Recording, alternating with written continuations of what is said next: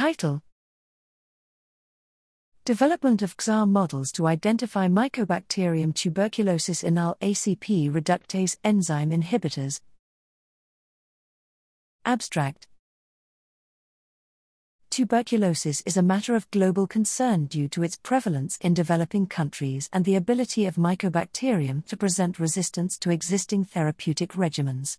In this context, the present project proposes the XR, quantitative structure activity relationships, modeling, as a way of identifying and evaluating, in silico, the estimated inhibitory activity of candidate molecules for the molecular improvement stages and or in vitro assays, reducing research time and financial costs. For this purpose, the SAR, Structure Activity Relationships, study conducted by He, Olian and Montellano, 2007, was used on a series of acrylamides, tested as inhibitors of the enzyme enal ACP reductase, INHA, of Mycobacterium tuberculosis. The Honch Fujita, classical, and co MFA, comparative molecular field analysis, XR models were developed.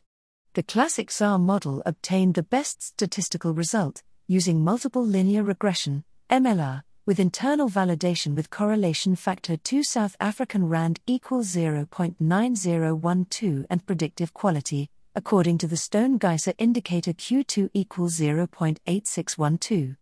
In the external validation, a correlation factor 2 South African Rand equals 0.9298 and a Q2 equals 0.720 was obtained, indicating a highly predictive mathematical model.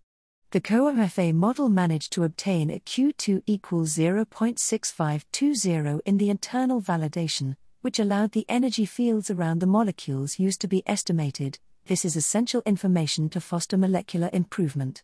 A library of small molecules was built, with analogues to those used in the SAR study, which were subjected to classic XR function, resulting in a group of 10 molecules with high estimated biological activity.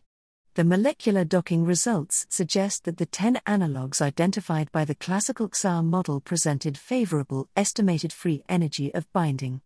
The conclusion points to the XR methodology as an efficient and effective tool in the search and identification of promising drug like molecules,